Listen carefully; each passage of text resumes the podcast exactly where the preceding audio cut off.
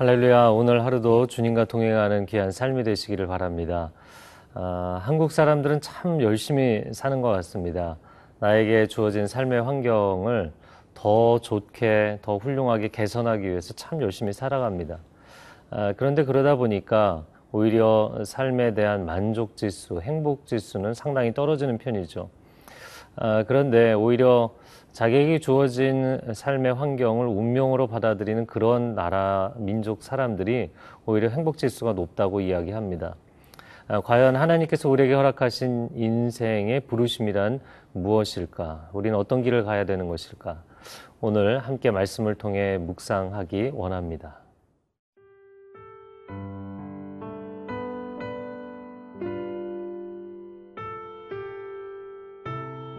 고린도전서 7장 17절에서 24절 말씀입니다. 오직 주께서 각 사람에게 나누어 주신 대로 하나님이 각 사람을 부르신 그대로 행하라. 내가 모든 교회에서 이와 같이 명하노라. 할례자로서 부르심을 받은 자가 있느냐? 무할례자가 되지 말며 무할례자로 부르심을 받은 자가 있느냐? 할례를 받지 말라.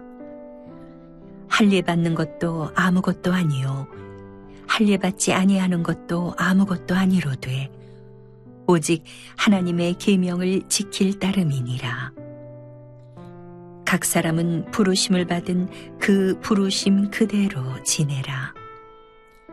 네가 종으로 있을 때에 부르심을 받았느냐? 염려하지 말라. 그러나 네가 자유롭게 될 수 있거든 그것을 이용하라. 주 안에서 부르심을 받은 자는 종이라도 주께 속한 자유인이요. 또 그와 같이 자유인으로 있을 때에 부르심을 받은 자는 그리스도의 종이니라. 너희는 값으로 사신 것이니 사람들의 종이 되지 말라. 형제들아, 너희는 각각 부르심을 받은 그대로 하나님과 함께 거하라. 오늘 본문의 첫 번째 부분입니다. 고린도전서 7장 17절에서 20절까지의 부분입니다. 17절 아, 말씀에 이렇게 말씀합니다. 오직 주께서 각 사람에게 나눠주신 대로 하나님이 각 사람을 부르신 그대로 행하라. 내가 모든 교회에서 이와 같이 명하노라. 아, 부르심이 있다라는 것입니다. 아, 그런데 우리 각자에게 하나님이 주신 그 부르심은 각 사람에게 다른 부르심이라고 이야기를 하고 있습니다. 그렇기 때문에 서로가 그이 부르심의 문제를 비교하거나 아니면 내가 상대적으로 평가해 볼 때, 아, 난 열등하다. 이렇게 평가절하하지 말라는 것입니다. 아, 그리고 17절에 말씀하기를 부르신 그대로 행하라. 하나님께서 우리를 불러주신 그대로 삶을 살아가는 것, 그것이 합당한 것이다 이야기합니다.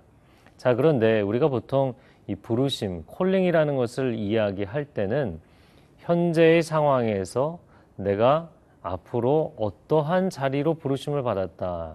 이렇게 미래지향적 개념으로 많이 설명을 합니다. 그래서 나는 사역자로 부르심을 받았다. 난 지금 이런 이런 일을 하지만 이거 내려놓고 앞으로 사역자가 되기 위한 부르심을 받았다. 아, 또한 학생들은 난 앞으로 어떠한 전공, 어떠한 직업으로 부르심을 받았다.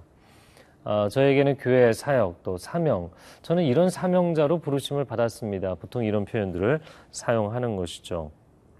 그러나 오늘 본문에서 이야기하는 부르심은 다른 차원입니다. 여기서는 내가 과거에 어떠한 사람일 때 부르심을 받았는가라는 것을 의미하는 것입니다. 미래지향적 개념이 아니라 과거에서 현재까지 이어져 오는 삶의 궤적에서 어떤 자리에서 콜링을 받았는가라는 것이죠. 18절 말씀입니다. 할례자로서 부르심을 받은 자가 있느냐 무할례자가 되지 말며 무할례자로 부르심을 받은 자가 있느냐 할례를 받지 말라. 이게 무슨 이야기일까요? 아, 내가 할례자로 유대인으로 부르심을 받았는데 아, 주님을 뜨겁게 열심히 믿어보고 싶은 것이죠. 예, 그러다 보니까 아, 율법도 중요하지 않고 할례도 중요하지 않고 아, 이제 나는 이런 거 다 내려놓고 살겠다. 아, 그런 극단적 방향으로 가지 말라는 것입니다. 또 오히려 나는 무할례자로 아, 나는 이방인일 때 부르심을 받았는데 아, 내가 종교적으로 열심히 해보려고 하니까 내가 율법도 지키고 할례도 받아야 되는 것이 아니냐 이런 율법주의로 가지도 말라고 이야기를 하는 것이죠. 19절에 그 이야기합니다. 할례 받는 것도 아무것도 아니요 할례 받지 아니하는 것도 아무것도 아니로되 오직 하나님의 계명을 지킬 따름이니라. 할례나 무할례는 본질이 아니라는 이야기를 하고 있는 것입니다. 아, 오히려 그런 어떤 외적 형식이나 양식을 기준으로 해서 치우치게 되면 아, 지나친 방종에 빠지거나 아니면 지나친 율법주의로 흐르게 된다라는 것이죠. 그렇기 때문에 내가 어떤 모습이 될 것이냐, 아, 내가 어떠한 사명을 가지고 갈 것이냐라는 이 지금 내가 가지고 있지 못한 부분을 앞으로 가져야겠다라는 이 열심보다도 더 중요한 것은 나를 지금 이 자리 있는 모습 그대로 불러주신 그 주님께 온전히 붙들림 받는 것 그것이 나의 부르심의 본질이다라는 이야기를 하는 것입니다. 어, 20절 말씀에 각 사람은 부르심을 받은 그 부르심 그대로 지내십시오. 여러분 부르심이라는 것은 미래에 꼭 내가 이루어야만 하는 것이 아닙니다. 내가 태어난 것, 나의 기질, 내가 이미 가지고 있는 재능, 모습, 이게 다 부르심입니다. 그래서 베드로 같은 다혈질도 또 디모데 같은 우울질도 자신의 기질이 마음에 드는 부분이 있고 또 안 드는 부분이 있을지라도 하나님께서 당신을 그런 모습으로 창조하신 것, 그것도 부르심이라는 것을 인정하셔야 합니다. 또한 환경도 부르심입니다. 베드로는 어, 유대인으로서 부르심을 받았기 때문에 같은 유대인에게 복음을 증거했고 사도 바울은 헬라 문화권에서 부르심을 받았기 때문에 이방인의 사도로 쓰임을 받았죠. 나의 있는 모습 그대로 내가 가지지 못한 것을 비교 평가해서 스스로 낙담하는 것이 아니라 나를 있는 모습 그대로 받아주신 주님, 내가 어떠한 존재가 되는 것보다 내가 주님의 손에 붙들리는 것이 나를 향한 부르심을 이루어가는 지름길이라는 것을 기억하시기 바랍니다.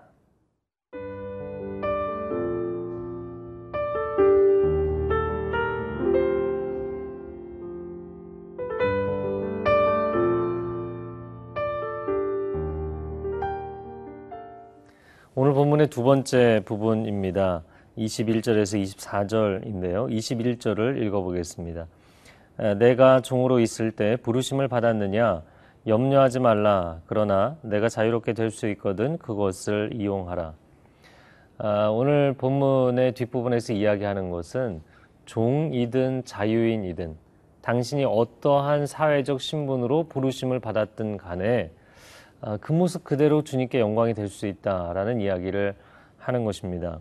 첫 번째 이야기하는 것은 종으로 부르심을 받은 사람들입니다. 아, 종으로의 부르심이라는 것은 내가 앞으로 종이 되기 위해 부르심을 받았다는 것이 아니라 내가 종의 신분으로 있을 때 예수님을 만난 것이죠. 그 좋으신 주님을 만났는데 내가 지금 종의 신분, 노예의 신분입니다.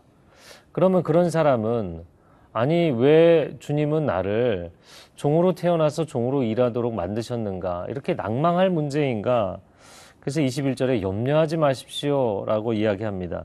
그러나 내가 자유롭게 될 수 있거든 그것을 이용하라. 여러분 무슨 뜻입니까? 내가 노예로 살아가는 가운데 주님을 만났지만 만약에 자유인이 될 수 있는 길이 있다면 그 길을 선택하십시오. 당신이 자유인이 되어서 주님을 더 자유롭게 섬길 수 있다면 그것이 나은 선택이 되지 않겠습니까? 라는 것입니다. 그래서 이 종으로의 부르심이라는 것이 어떤 운명론을 이야기하는 것이 아닙니다. 사회적 차별을 이야기하는 것도 아닙니다. 이어서 22절 말씀. 주 안에서 부르심을 받은 자는 종이라도 주께 속한 자유인이요. 또 그와 같이 자유인으로 있을 때 부르심을 받은 자는 그리스도의 종인이라. 아, 그러나 당신이 자유인이 되지 않고 평생을 종으로 계속 살아간다 할지라도 당신은 본질적으로 그리스도의 사람, 그리스도 안에 속한 자유인이라는 것을 잊지 마시기 바랍니다. 왜냐하면 우리는 우리를 가장 얽매고 있는 죄와 사망의 법에서 해방된 사람들이기 때문인 것이죠. 할렐루야. 이것이 내적 자유입니다. 내가 외적으로 사회 안에 어떤 규범 안에 속해 있고 조직 안에 속해 있고 어떤 주인 아래 상사 아래 속해서 일을 한다 할지라도 나는 그리스도 안에서 자유인이라는 것 이것을 선언하고 선포하며 살아가는 인생이 되시기를 축복합니다. 그런데 22절 하반절에 어, 또 그와 같이 자유인으로 있을 때 부르심을 받은 자는 그리스도의 종이라는 것을 기억하라. 어, 나는 자유인이니까 내 마음대로 살아야지. 그 아니라는 것입니다. 오히려 나는 자유인의 신분이지만 내가 그리스도를 만난 이후로 나는 그분께 속한 그분을 섬겨야 되는 종이라는 것을 잊지 말라고 권면하고 있습니다. 사회적인 신분이나 역할이나 계층이나 배경 이런 것들이 우리 인생을 좌우할 때가 너무나 많습니다. 물론 현대 사회에서는 뭐 우리나라에서 어떤 계급이 존재하는 것은 아닙니다.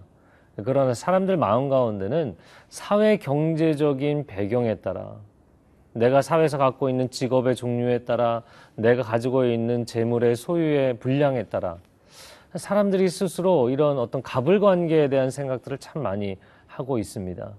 과연 그렇습니까? 그렇지 않다는 것입니다.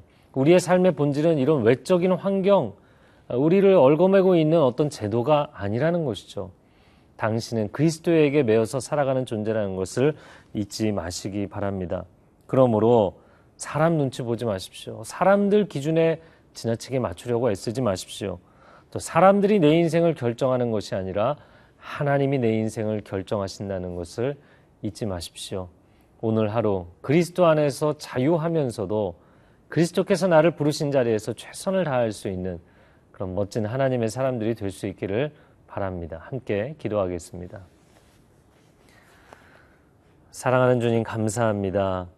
우리의 삶 가운데 어떤 제도적인 외적인 자유가 아니라 내면의 진정한 해방을 허락하신 주님의 이름을 찬양합니다. 우리의 내면 가운데 참 자유함이 있다면 우리가 삶의 어떤 자리에서 부르심을 받았을지라도 그 자리에서 최선을 다할 수 있는 하나님의 사람으로 영광스럽게 살아갈 수 있는 축복이 있는 줄로 믿습니다. 그렇게 오늘 하루 주님의 음성을 듣고 믿음으로 선포하며 나아가는 복된 삶 되게 하여 주옵소서 예수 그리스도의 이름으로 기도합니다. 아멘.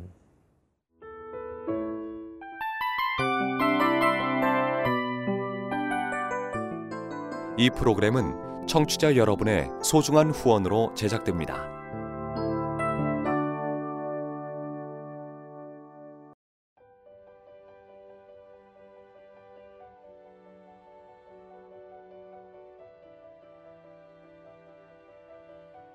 세상에는 수많은 교회들이 있지만 더 깊이 있는 말씀 강해를 찾기 위해 크기로만 교회를 선정하지 않습니다.